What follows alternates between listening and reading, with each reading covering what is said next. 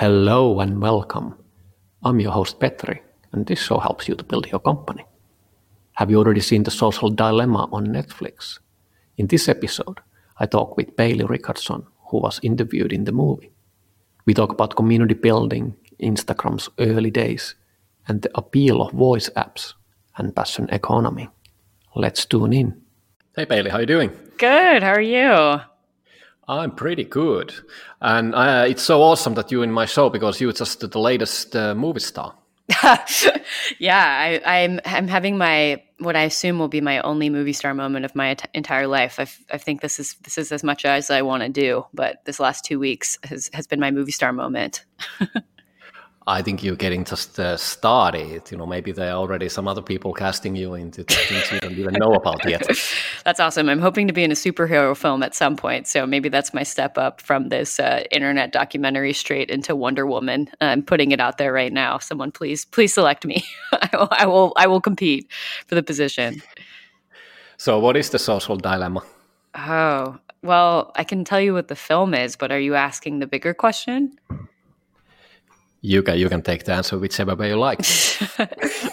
um, well, I'll take it. I'll take it maybe the most straightforward way, which is uh, this film just came out called The Social Dilemma that I was a part of um, for. I was interviewed for about I guess a year and a half ago, um, and the backstory is that the the director is a guy named Jeff Orlowski, who went to the same university as I did, and my advisor, my freshman advisor, messaged me a while ago and, and really encouraged me to talk to him because she she really liked him and appreciated his work. And so I, I spoke to Jeff and his team, and I really liked him. And he told me that he was working with Tristan Harris and a number of other people in tech to make a film about um, how to make tech more ethical and, and the state of social media.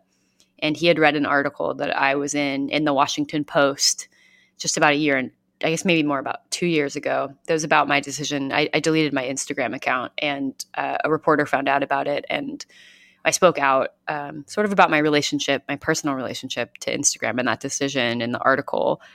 And he had seen that and, and sort of asked me if I wanted to be involved in the film. And and I was just explaining off air that I have I've never done an experience of a major film before, so you know it's very very new to me but I I was interviewed for two hours. You know, there were like three cameras on me. They set up a whole set for it, and and at the time when you're doing that big big period of of interviewing, you know, you might not. We I didn't know where the film would go, what it would look like, and um, kind of slowly went to Sundance, and then I found out it was going to be on Netflix, and all the way through, I sort of thought maybe maybe no one would really watch it. Uh, I've found being in technology that there's a pretty limited number of people that care about tech outside of their personal experience of it. So, you know, things like Facebook and Instagram, people care about their lives on there, but I don't usually think the the general world population cares about industry news or industry critique. But it, it has just been a huge film. I think for a number of reasons, one of which is we're all stuck inside and maybe Netflix is just extremely powerful right now, but uh, lots of people have seen it. It was like the number four film um, in the US and the number three film in India. And so it's just been way more popular and distributed than I expected it to. And we were joking because I think I'm in the film for like, you know, seven seconds, including the trailer. so it's just a funny, funny experience of, of, of kind of just having that relationship to a film where it's just you're, you know, you're just sat in a room in front of a camera. But, but I think when something gets put up, on Netflix or made into a, a film, it, it has weight to it and, and people relate to relate to that in some kind of very special way. Um, so yeah, anyway, it's a film about social media and how it shows up in our lives today and how it's affecting society and how people connect to each other. Um, and, we, and we can talk about that more if you want to, but we can also, you know, a lot of people are talking about that and, and kind of going back and forth on the internet right now about what they got right and, and what they didn't get right. Well, that's one thing to think about. You know what happened before. Obviously, you were one of the first ones in Instagram. Uh, the within the first ten or first thirteen uh, employees in the in the company. So you were really figuring out social media. I think Instagram was probably the first one really getting to the mobile and, and you know sort of genuine mm. mobile app, social app. Others were Facebooks and others were just converting, and they came later. What do you think?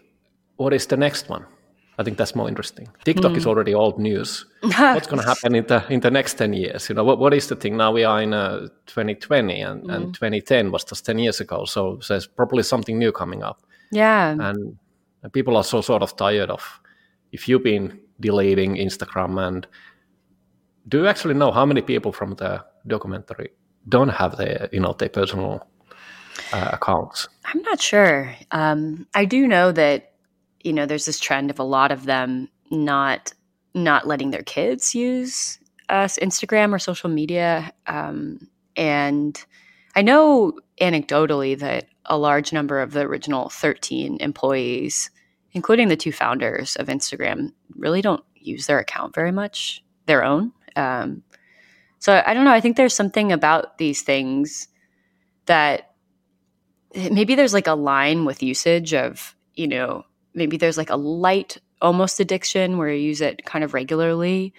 But when you work on the products, when they're like what you're thinking about all day, you know, or even like kind of cruising through or testing on your, you know, like on all these mobile devices these engineers would have on their their their desks testing making sure these apps work you just you just get so deep into it and and i think i i was on it so much because i worked on it that i was happy to be off of it you know when i wasn't at work i, I wasn't on those things so i think it's it's pretty common for people to to intentionally have to like figure out at some point you know if you work on social media that you need to you need to build a boundary between yourself and those spaces. Um, and I think some of it is maybe philosophical. You know, some people think it's not good for them, although I think some of the science is is inconclusive on that.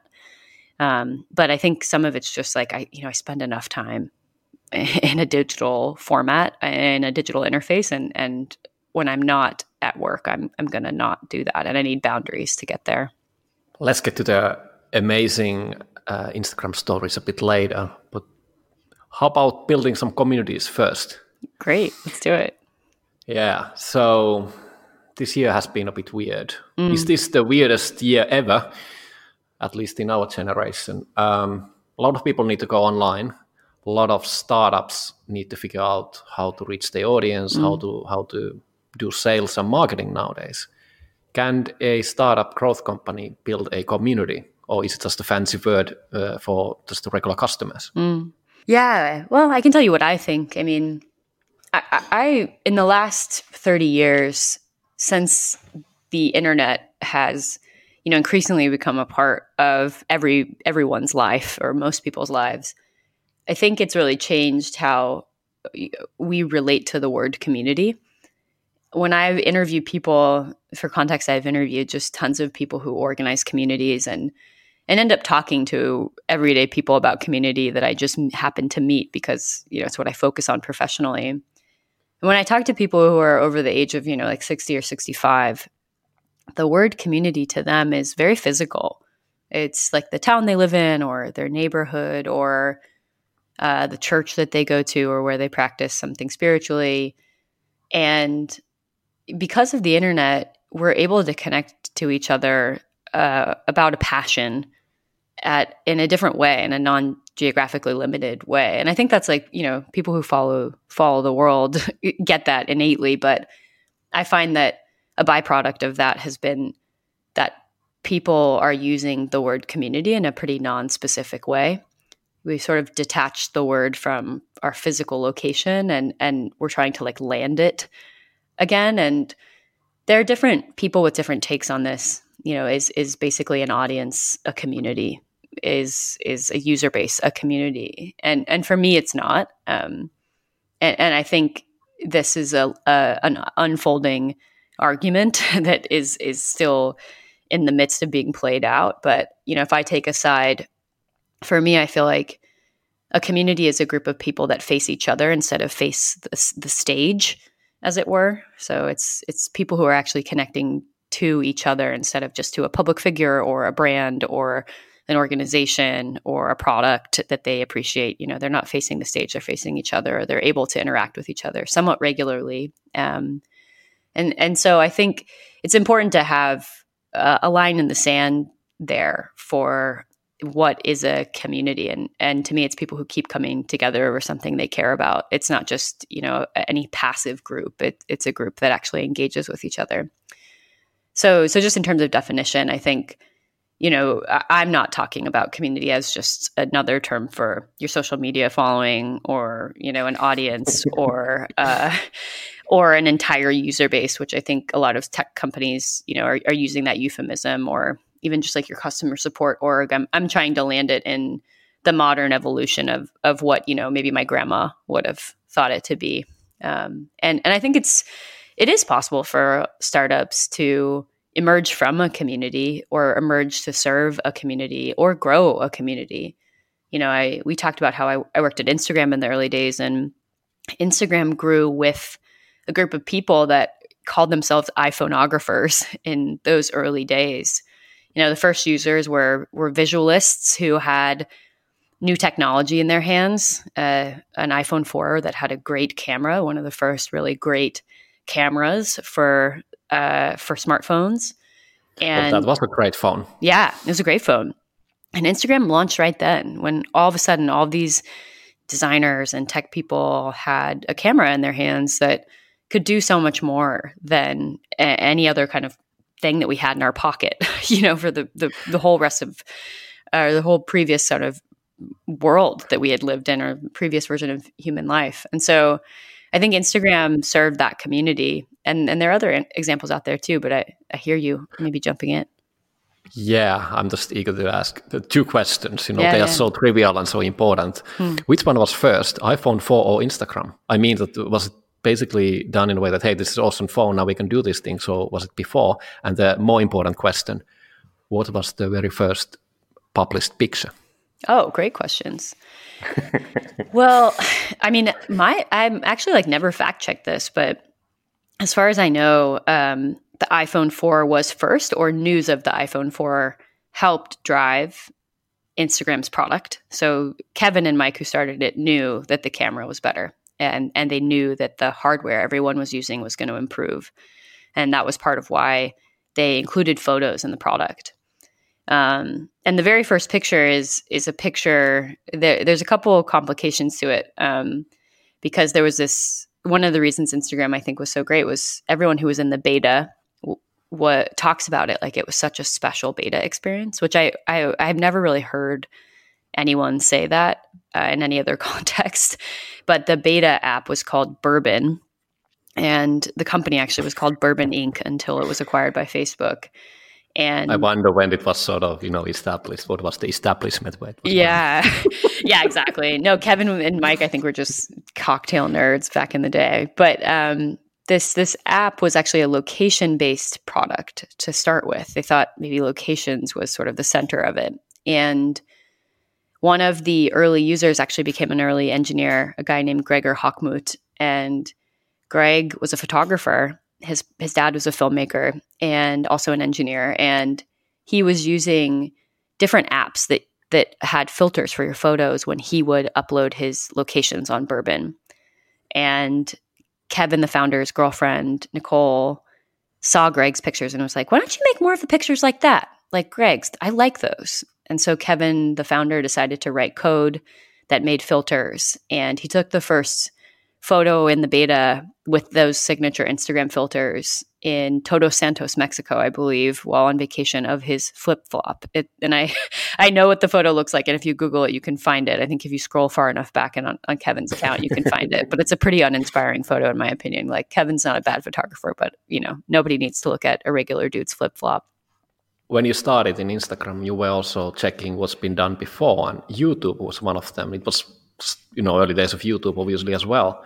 So, what did you learn from YouTube, and what did YouTube do differently, or Instagram did differently? Because you you came a bit late on. Obviously, the use case was a bit different. Yeah, you know, I mean, I actually think I've studied YouTube since since working at Instagram. Um, but the biggest reference points that we had at the time I'd say the biggest kind of piece of inspiration was lightly Tumblr, but mostly Flickr.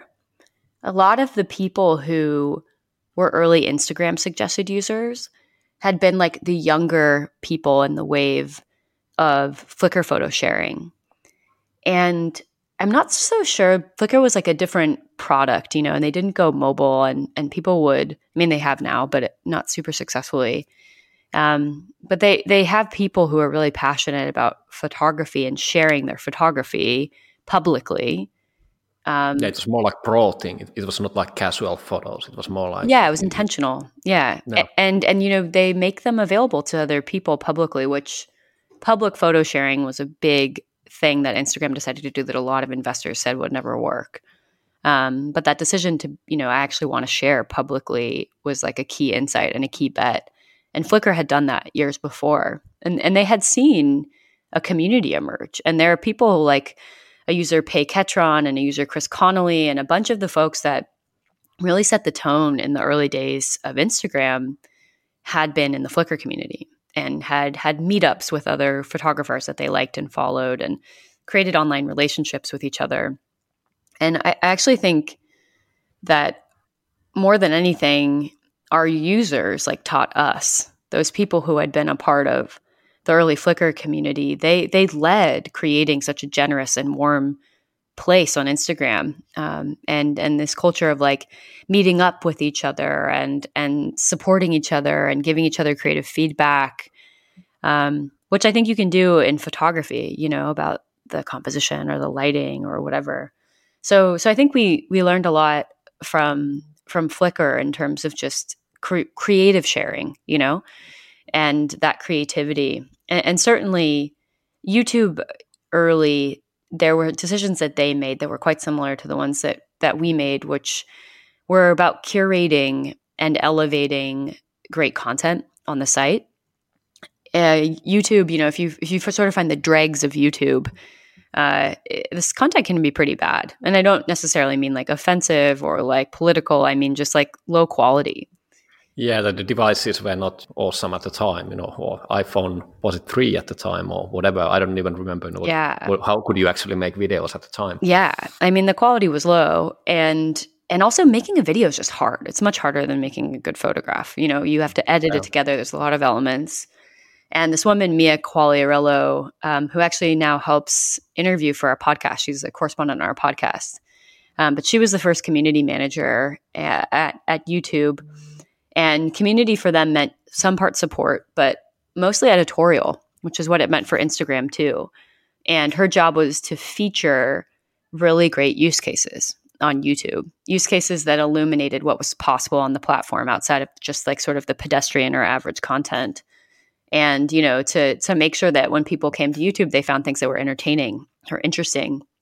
And and that was a lot of what we did on Instagram was setting the tone and also expanding what people thought was possible or what was uh, you know available on this little app by curating it and by intentionally looking through the platform to find the most interesting use cases and and to elevate them.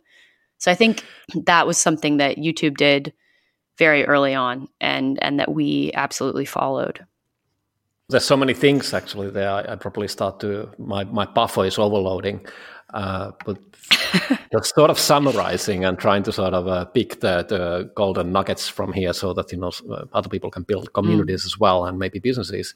So first you put some uh, or, or, some passionate people come together for whatever, whatever reason, photography or you know whatever the common cause, which sort of puts them together, and then they start to do things together and and then if you're building a product which is helping them in some way or form then you're just observing what they're doing and you sort of pick up great. You're not sort of telling that you know this is the way it's supposed to be done. This is the way we designed. It you you listen the community. Do you let the community to drive the sort of the direction of the product as well? Yeah. How much how much you did you sort of say that no we don't want to go that direction. We, we actually mm-hmm. want to go that way because that's whatever you know business reasons to go that way. Yeah. Yeah i think there was some of both you know and this is where i give a lot of the credit to the product team. Our team was like sort of like you know i heard the, the i'm stealing this from soundcloud's first community manager a guy named david noel. He described his job as being the sponge that absorbed all the water from users out in the world. And then he had to squeeze the water back to the product teams. And that was some of what we did, you know, and and noticing there were times when too much time would pass before we had worked on creative tools and the filters weren't getting used or other filter apps were getting popular and you know kind of surfacing that insight back to the product teams and letting them letting them decide whether or not it's a priority and and there are decisions throughout instagram's instagram's life um, where we did do something that the community wanted and there are examples where we didn't. Uh, i think one one big example is is regramming like the decision to not build that into the product. Kevin and mike had a really strong perspective that you know you should be sharing your photos from your life or like photos that you've chosen to post instead of just kind of putting things on your own profile that are from other people and they could have generated a lot more content early if they had let people regram, but they never put that in the product. And that was something a lot of people were doing by going into other apps and figuring out how to do it. But it just wasn't the top priority for Instagram, nor was it, you know, the vision of of the space and experience that the product team thought would be the most meaningful to people. So I think there's there's a little bit of both, you know. There's there's some of of these problems that we see people running into and, and we can solve. Another example is like the ability to delete your own comments. So if someone comments something on your own photo and and you don't like it, you can remove it. Um, that's something like that. You know, I think the community team is really aware of and can bring back to the product team. But there are other things that the product team decides isn't isn't right for the direction the company's going in thinking Instagram, I think it has quite distinct values. You know, I'm, I'm talking about the original Instagram and probably not in the Facebook time so much, but you know, it's it's quite sort of family friendly and and you know nice in, in the values considered to for more, more like uh, laissez-faire Twitter. Mm. Uh, was that intentional in the beginning and and so if, if you start to see that you know we don't want to have that type of community we want to be more you mm. know friendly or something you know what are the ways to guide and try to get the right type of people to the community? Yeah. Well, I think the the number one way to create a culture is to set a standard. So, you know, I one of my favorite quotes is the standard you walk by is the standard you accept. And kind of when someone comes into a new room, like a dinner party or a new room online, they you know we pay attention to social dynamics and and what is being featured or you know the the way people are interacting. And and we absorb those and, and we replicate them. And for us we had some tools to set the standard that people would walk past. Uh, and and one of them was we had this uh, suggested user list in the early days um, and often on the internet, up until that point, a lot of people who were suggested users on like Twitter, for example, were just famous people. So it was just like people you might know. And it's kind of like a growth tactic. Like we need to just get content in your feed, follow these people, Lady Gaga, Justin Bieber, whatever.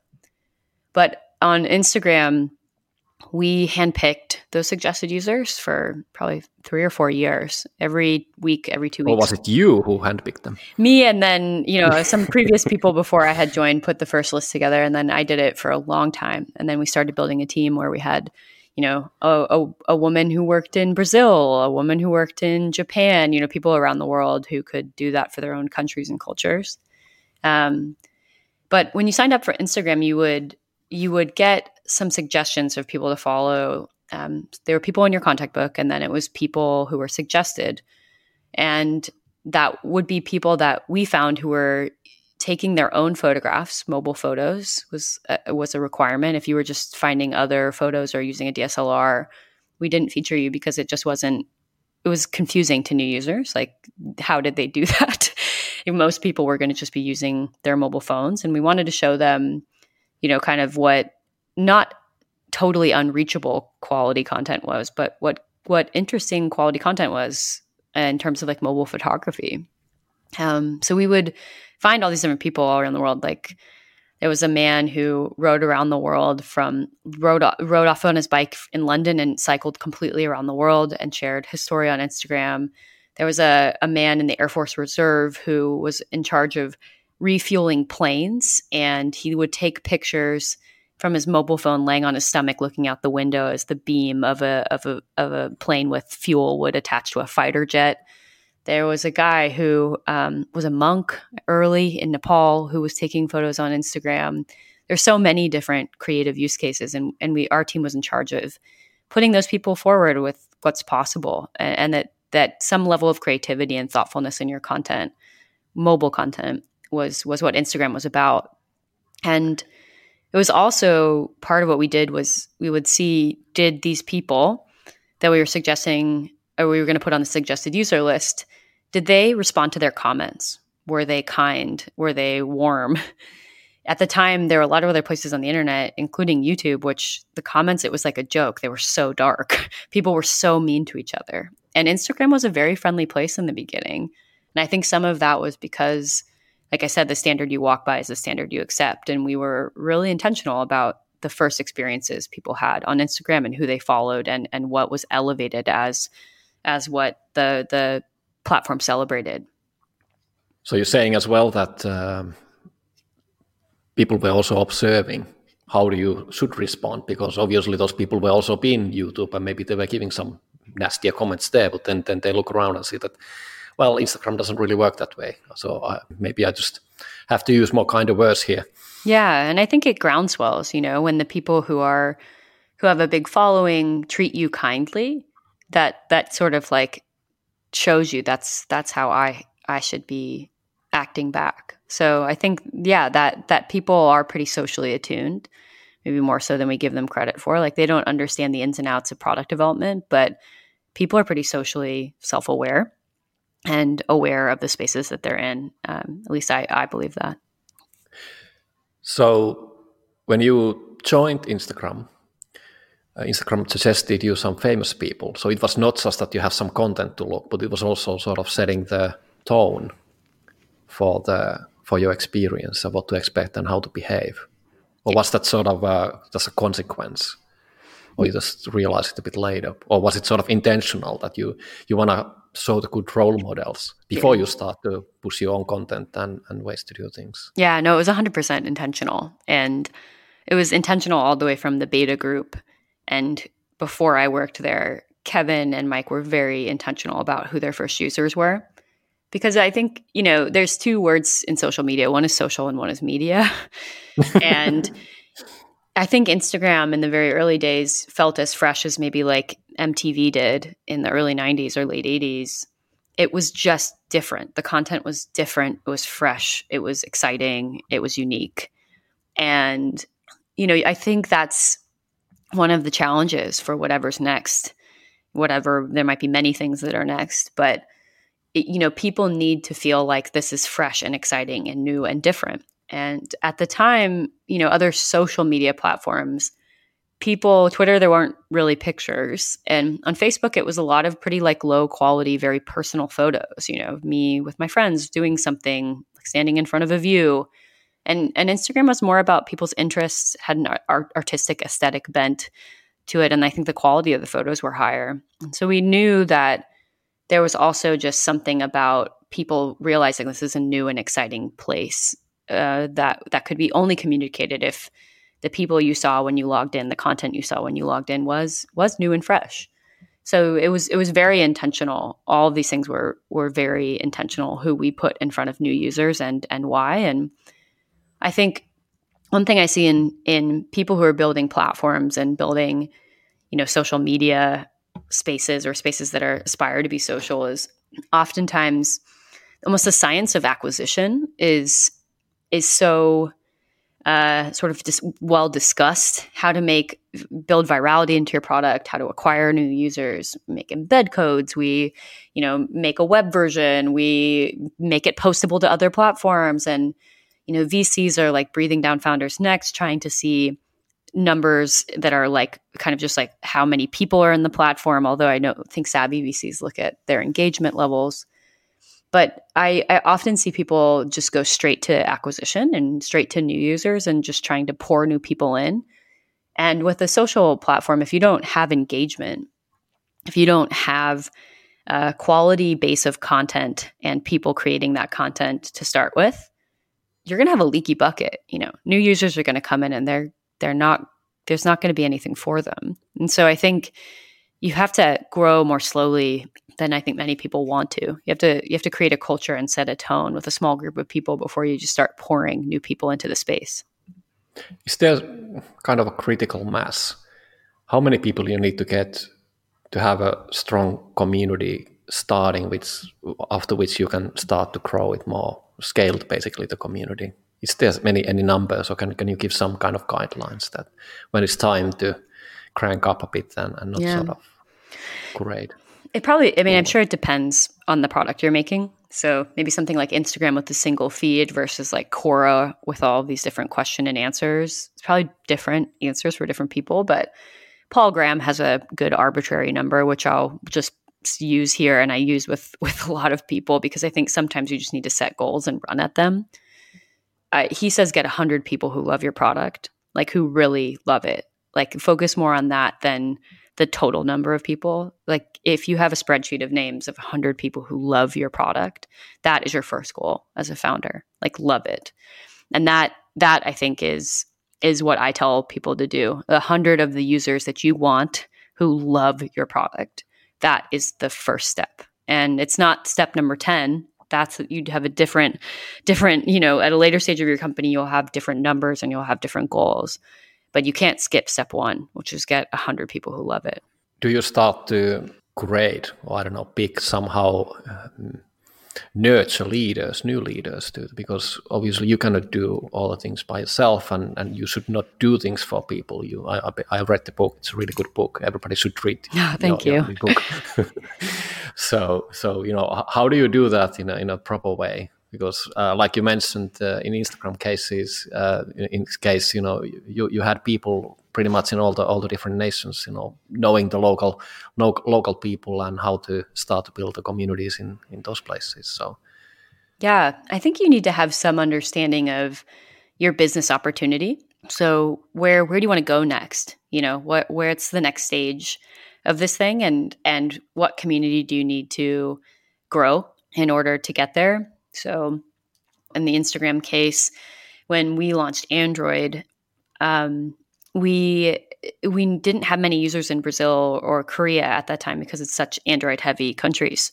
In, in Instagram's case, in terms of developing new leaders, we knew when we were launching Android that people were going to join in countries like Brazil and in Korea, where Android was really strong.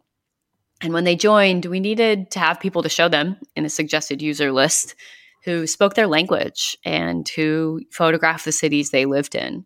And so I spent a lot of time looking for people who are already on Instagram using iOS in Korea and Brazil to feature for our Android launch in the sign up flow.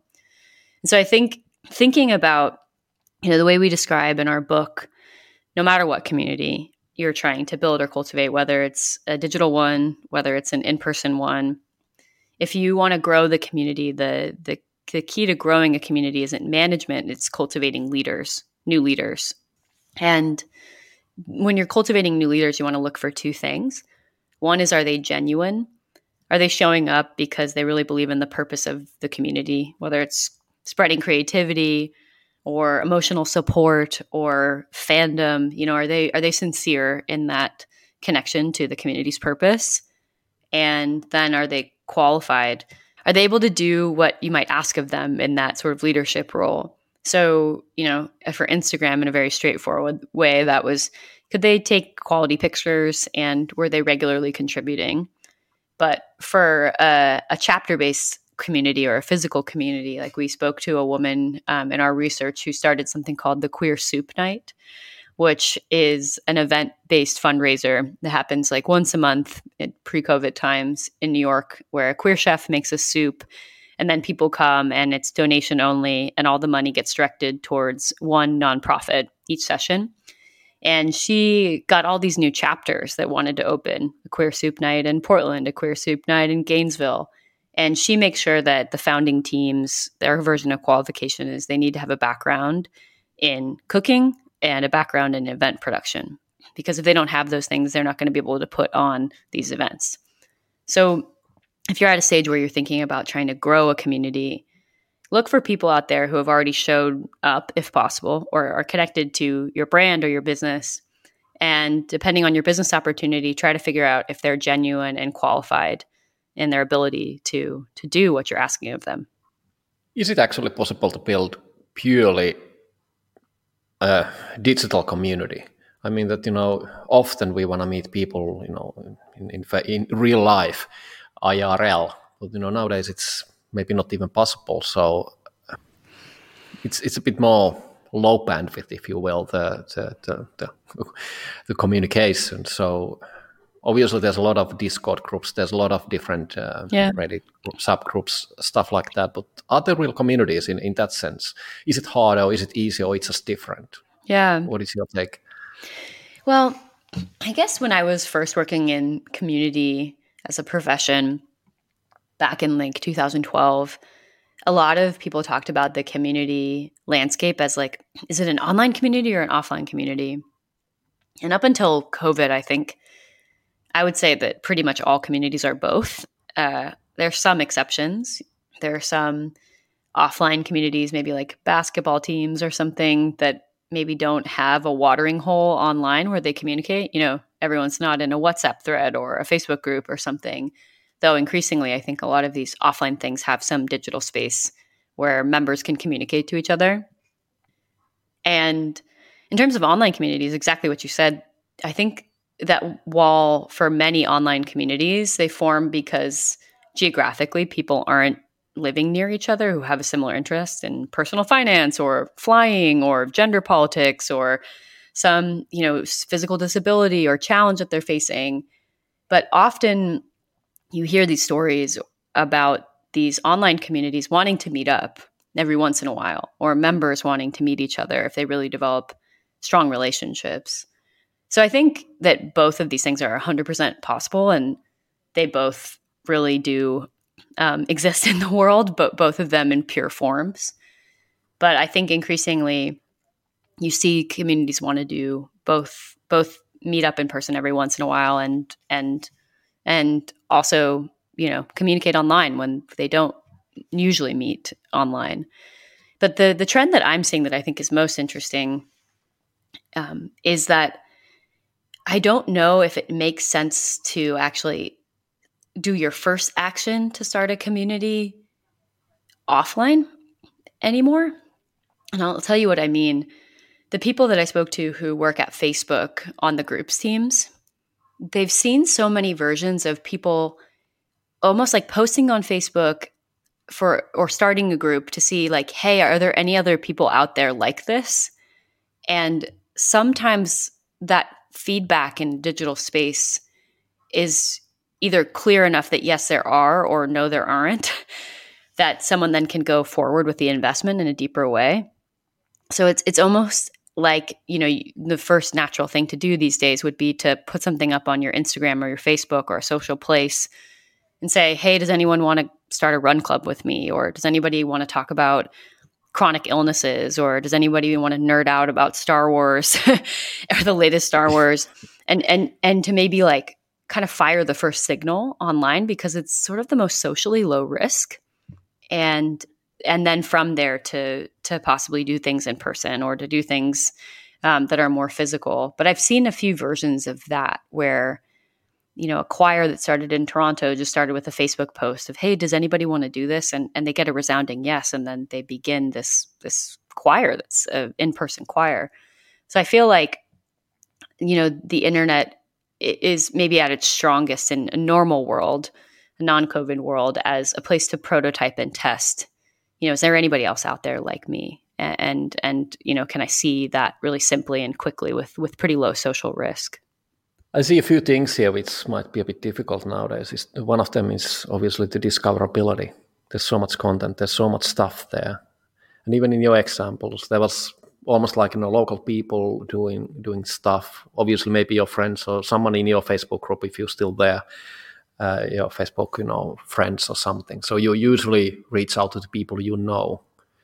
But if you if you're all alone and you just oh, I don't know the only Star Wars person or uh, among the Star Trekkers or mm. something. So you, you need to go somewhere else. Obviously, you can go to some groups and uh, you know subreddits or something. But but I think uh,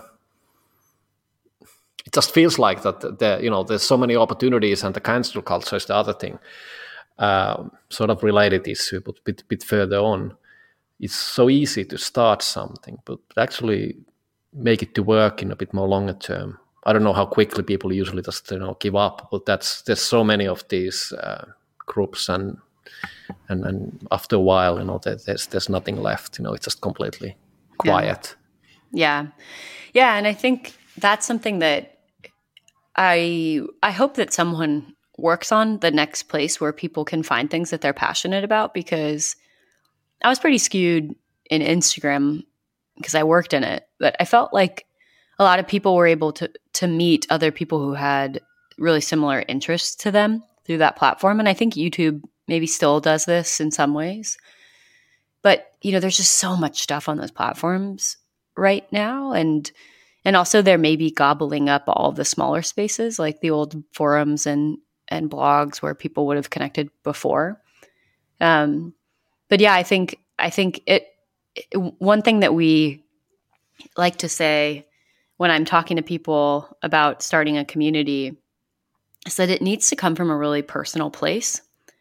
And talking about companies uh, who are successful at this, I think that's that's one reason why a lot of companies aren't successful at, at it is there we can make decisions in our in our business lives and our professional lives that are so strategic um, and and that makes sense in that context right businesses are about making money and and surviving through making money but i think a lot of the best most thriving communities come from like an extremely personal place.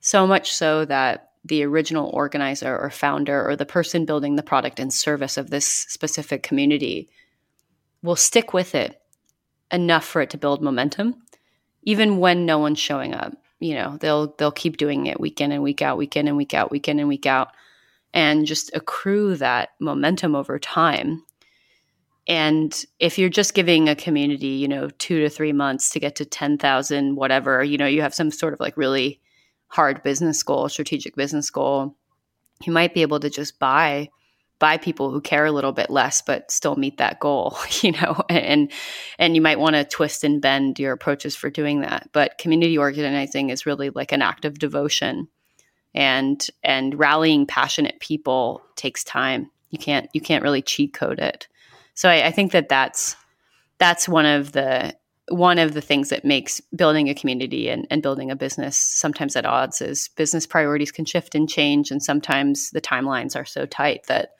perhaps perhaps you don't let a community breathe for long enough. I've been picking a few trends and one of them is um, i think this might be the decade of more like personal things.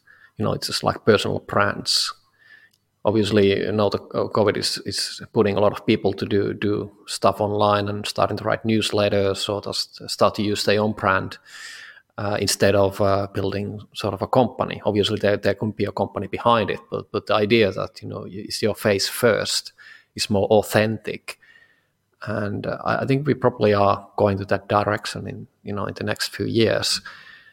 And and there other thing which, which I was speaking, I was just thinking actually the, the, the social dilemma as well, the transactional nature of everything. And I think we're sort of getting tired of that. Yeah. Everything is sort of so transactional. There's so much of everything. It's just like you swipe up or down or left or right, mm. you know, mm. whichever way. And there's it never it never ends. And you know, it's just it's just like more and more, and you just it's just continuous overload. And I think we sort of want to slow down. Yeah. More quality over quantity. Yeah. And, and person, personalities, authentic people, I think, is something which we are missing after the, all the plastic stuff and, and you mm. know nice filters which are evening everything out.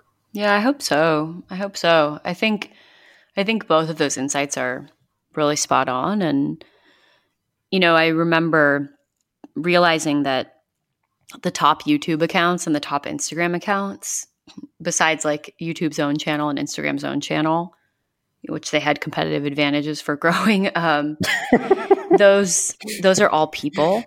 You know, the first brand doesn't show up until like number fifty or something, or even further down the line.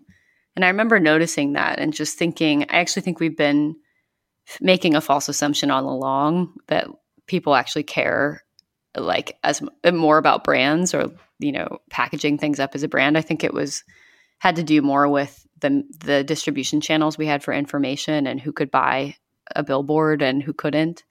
But now that media is like so accessible it's pretty clear that human beings relate to other human beings so much more powerfully than, than they do to i think a, a, a symbol or, or, a company. Like in fact i think a lot of people reject brands and companies and just don't trust them at this point.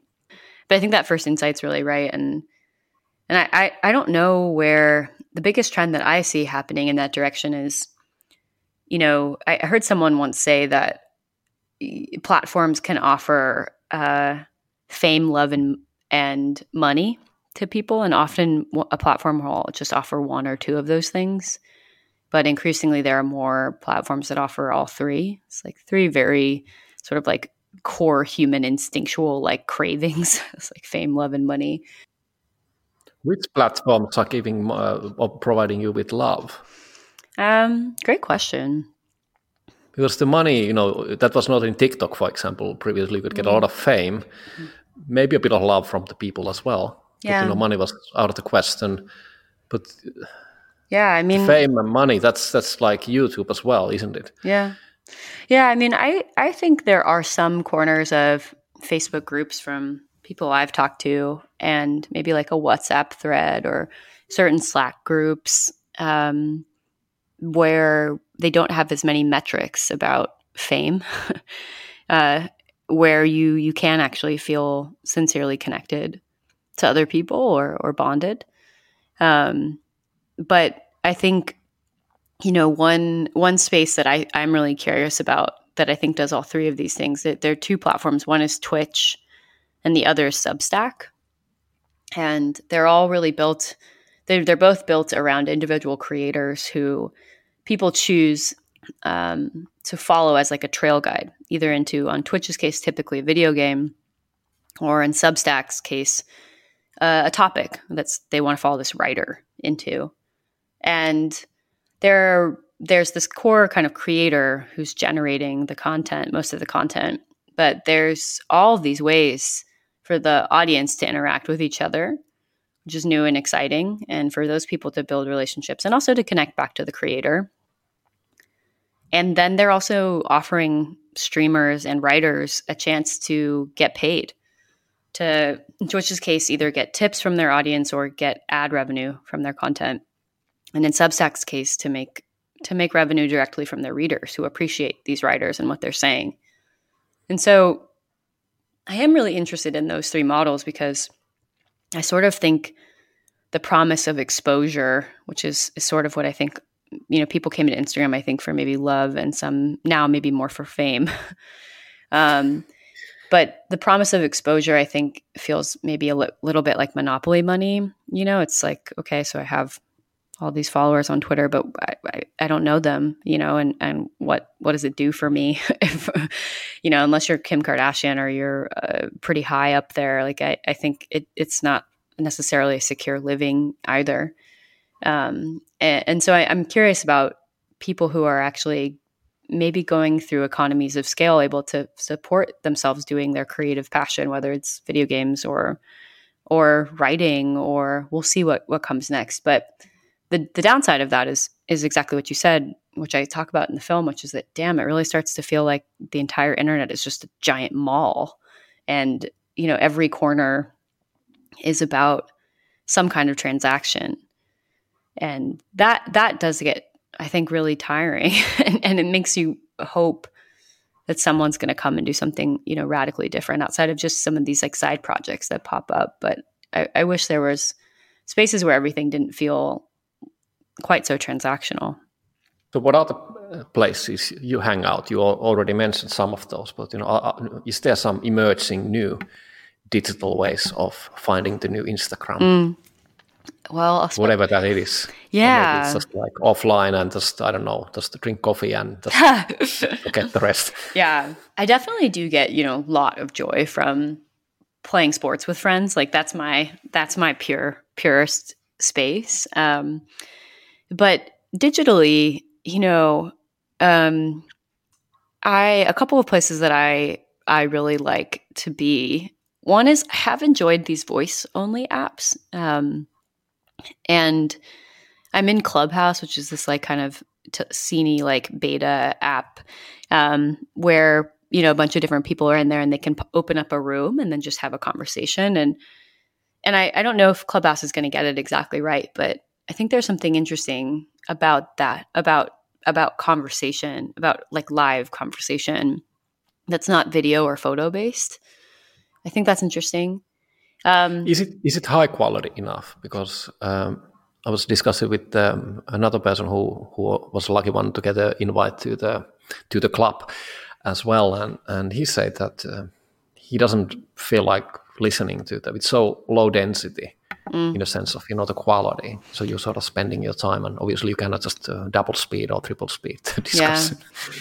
yeah, I think that's one of the tensions is is in uh, in right now they're getting more professors in there and musicians who are playing in Clubhouse and people who are hosting conversations about topics that they're really well versed in with people they've selected to come in. And so I, I sort of feel like I'm able to listen in on, you know, three professors from two different from from different universities around the world and maybe some practitioners all together in the same place. Like the other night I was listening to a woman, an economist, interviewed two of the so leading like social scientists, psycho- psychological scientists um, who were talking about social media and kind of in re- response to the this film, The Social Dilemma, that I was in. And I was in the audience, and so was Clubhouse's founder. And these professors were able to ask the founder questions that they had. And I, I just realized I always feel like that one of the big challenges that we have is that people who are doing the deepest thinking about the world, academics and fellows, are often really physically separated and not able to have casual conversations from people who are doing the building. And then it was happening there on Clubhouse. And I, I thought that was really cool. So I think sometimes there are really high quality conversations and sometimes they're extremely casual ones. And you kind of pop in and out and just like bail on things that you don't want to be in. Um, but one of the tensions I think is feeling like you aren't just there to listen to like famous people. What if if the quality is going to be good, maybe you're just there to like always be in the audience and and and not participate. It's almost like too intimidating versus when the quality's low, maybe you can participate as a as a regular person, but maybe you don't feel like the content is super interesting. But I, I just sounds like a new TED talk. Yeah, exactly. That that is I think the closest I think it is it is like taking the experience of what I've heard the early TED conferences were like online, just in terms of a, a lot of different really interesting people. But it, it's kind of like exclusive too, right? Like it's sort of like exclusionary. Like not anyone can get in there, and have to get like an invite and all that kind of stuff. And I think I think when when it when those kinds of businesses or platforms try to try to grow, it, it doesn't always the model doesn't always hold. Um, you know that that you feel like you're always having a special conversation when you're just kind of getting put in with a stranger on the internet who you don't have context about so I, I wonder about that but i do think these like voice apps feel live and dynamic but because you're not in there with your photo or your video it doesn't feel so image based or sort of like about about my my body or how i look and and i appreciate that. But you know you can also do other stuff. I, I did an episode in the summer uh, with uh, tom Mayer uh, from voice hub. That's the european clubhouse. Mm, cool. And we were, we were talking about you know about voice and we were even or maybe it was me who was phrasing it, it is like a decade of audio because there's so much stuff. But one of the cool things is that you can actually do other stuff because you don't you know the video is not on. Yeah. And, and you can you can really chat and talk and and you know that way jump in when you need and, and otherwise just you know make the excellent espresso or something.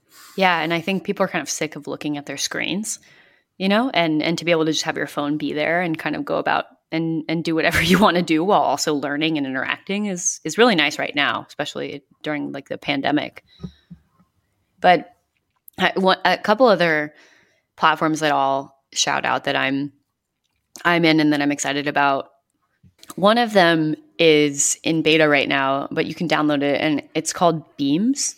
Uh, and it's it's it's developed by a bunch of different Europeans, and the product is a list a list product, and so you can go kind of like break a, story or a list of things or recommendations or a recipe into picture and text, picture and text, pe- text, picture and text.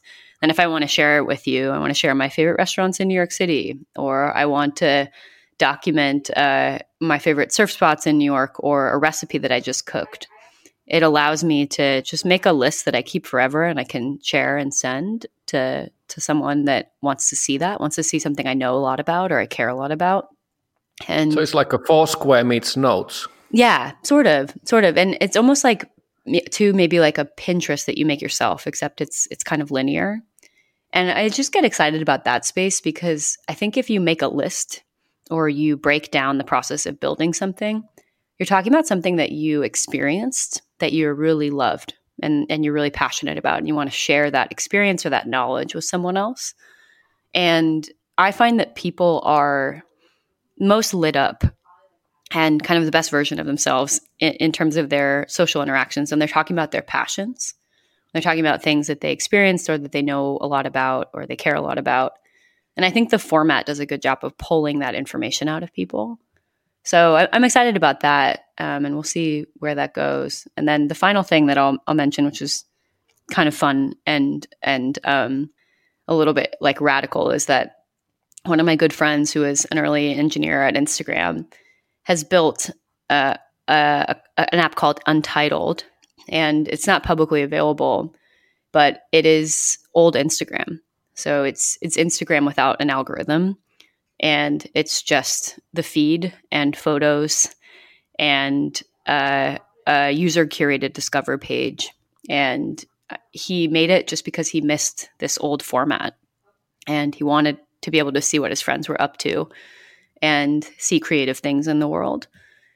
And to have this version of Instagram that was made intentionally for my small group of friends that we get to use to see each other's lives that don't have business in, major business incentives or uh, an ad model or like this pressure of fame or like posting too much is you know and curating the hell out of what you post is awesome and i'm like so happy with it like if i if I just had this, I would be totally content with with seeing the people I cared about's lives and the people that I, I just don't know by by one degree of separation. So I think I think there's a lot that's going to happen in the next three to five years, and we'll see how how long those businesses survive. Because I feel like the market is dominated by some extremely wealthy big players that tend to just buy the small guys. But I, I think we'll be delighted and surprised by by a lot of things that come out in the next five to seven years.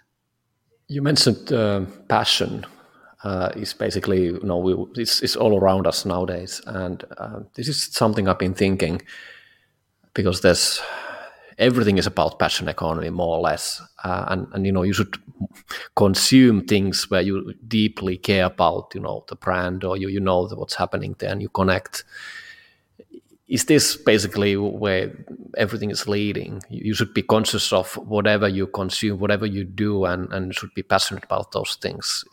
Is, is, is that getting a bit more, you know, too much as well? Can I just be a bit uh, stupid, uh, stupid zombie sometime and, and just not be too passionate about everything? Or is this the direction we're going? I think that's a great question, and it feels like a very realist European thing to say to to an American.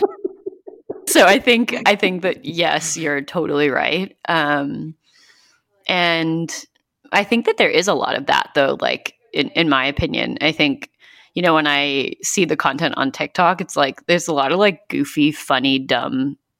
I'm gonna say shit. There's a lot of goofy, funny, dumb shit on the internet that you know, I can watch a dog skateboarding down the street and just be like, wow, that's funny. It's not my passion. like that's that's funny. So I, I think there's like a world out there for both of those things. I think in terms of like the stuff that you share um, with total strangers, I just see that as like a, a pretty good connective thread between people. Like when you're trying to kind of acquaint yourself. So if you can find with another stranger some you know, whenever I find out someone's a surfer, I, I love to surf. It's just like I can just get to another level with them instead of just being like, "Oh, where are you from? Where do you work?" And and so I think kind of helping people connect over things that they know a lot about or they give a damn about allows people who have no other context for each other to go a little deeper. So that's why I get excited about it. But I, I totally agree with you that not everything has to be in that orientation. How do you find people who love hedgehogs? Oh, great question. Um, well, the easiest way. Don't say you came to the Instagram because of that. I know. Well, there's a lot of great ways, and I I am a person that loves hedgehogs. So let me let me tell you about that. But um, the the thing that I think is is great about the internet is if someone is really into hedgehogs, maybe they post a lot of photos of hedgehogs.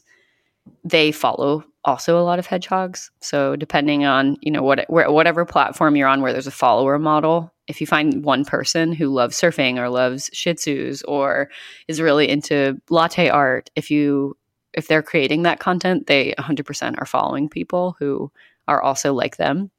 And so you can kind of go through these individually curated almost rabbit holes for sure. Um, but then I don't know. Yeah, Google still does a pretty good job. Like I, I am a hedgehog obsessed person, and I was in Japan in January before the whole world shut down, and there are all these hedgehog cafes where you can walk in and hold hedgehogs and get your picture taken. And you know, even in another wow. country, I can just like put that. I'm like hedgehog Tokyo. they come up, so it, it's not too hard to just kind of like start find the tip of the iceberg and then it's your job just to burrow in through different i think follower graphs is, is one great way are there cafes like that in in you know new york you know i had this this is going to reveal how much i know about hedgehogs um, i my my permanent residence in the united states has been in new york and california and those two states outlaw hedgehogs because they are carriers of foot and mouth disease so they're not here. And if they are here, they're illegal. And I would love to know about them. And if anyone wants to drop me that tip, please let me know. Am I in trouble now? You know. if you're listening and you that have a hedgehog, clever. You know, you you. putting it out in my show. yeah, exactly. Please, please pass a line through uh, through Signal or uh, Telegram and, and let me know. but fortunately, I guess you are not in a social media, so you're hard to find. I am. I'm on Twitter. You can totally DM me on Twitter. I, I leave that up for sure. what is your favorite word? Um, right now, my favorite word is pepperonis. Pepperonis. It's a great word. What is your least favorite word? Um, I think the first thing that comes to mind is stupid. Um, I don't like the way it sounds, and I don't like people who call other people stupid. I think it's it's an empty word. It's like a cruel, empty word. What turns you on creatively, spiritually, or emotionally? Conversations with other humans, eye contact, people who are good listeners, trying to be a good listener, creating something new through conversation with another person. What turns you off? I think ego, or I don't know if ego is the right word, um, but ungenerous motivations. Uh, yeah. What is your favorite curse word? Hmm. What is my.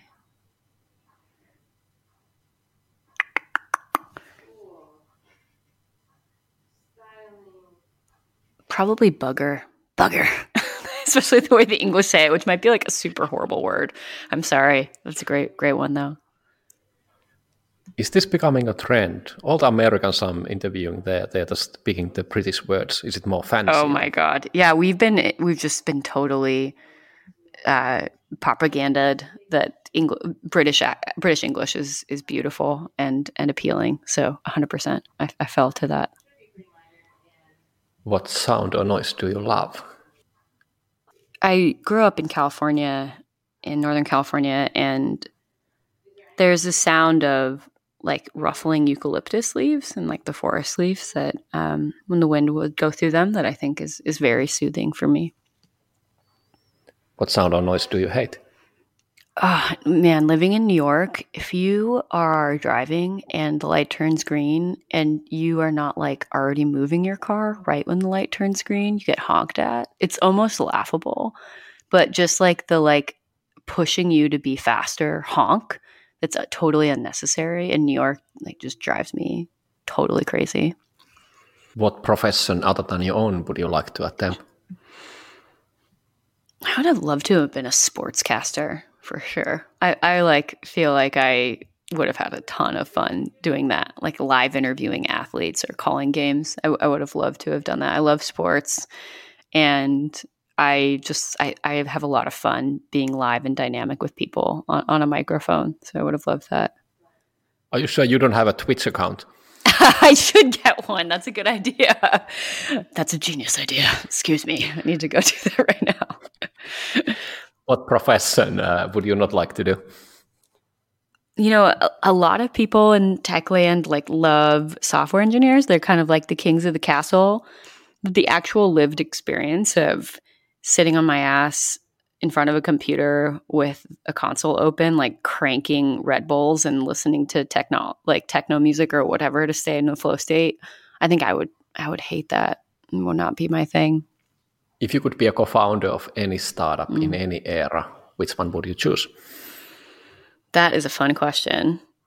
Um, I, it's hard to know that I'm I've truly canvassed the options, but um, you know, one company that I really respect is This American Life, the the radio show, which is really big in in the United States, and they make this deceptively simple, you know, hour long radio show that is so high quality, and they only need like twenty people to do it, and people who know it love it.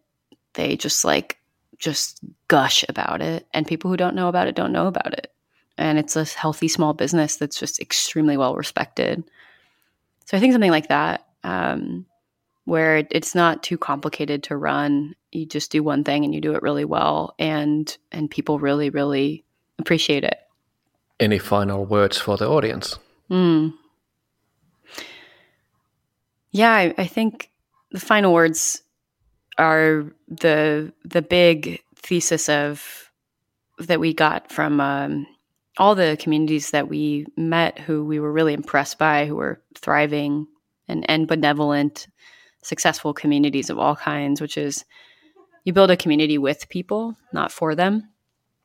And I think with the internet and the tools that we have today, it's so much easier to communicate with, empower, um, find, and connect to other people who are passionate about something that you're passionate about but the orientation is different than what we've had for a long time, which is to build for others.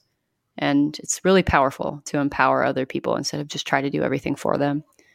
So, yeah, consider how you can be more progressively collaborative with other people in your life and, and empower people instead of kind of control or manage and, and, and define the relationship with other people. Thank you, Bailey. I think you just solved the social dilemma. I hope so. Good Lord, that would be a hell of an accomplishment. You heard it here, people. Somewhere on my Wikipedia page, where we're going to say that I solved this. I need a Wikipedia page first. well, we can fix that, I guess, audience. You know, everybody can contribute a bit. You know, do it with you. us. You know. yes. But Bailey, we need, may need something from you as well. You know, how about some club uh, invites? Oh yeah, God, I need to earn them. It's amazing. They only give them to you if you spend a lot of time in the app. And so I think. But can you just open the app? I could. That's a great idea. There you go. Problem solved. I can do that. All right. Yeah. Thank you for the invite you sent I thank you for listening and hope you enjoyed. Who's your favorite entrepreneur? Who would you like to hear in the show? Send me your ideas. Who's that one friend who needs to hear about this episode? Tip them. Talk to you soon.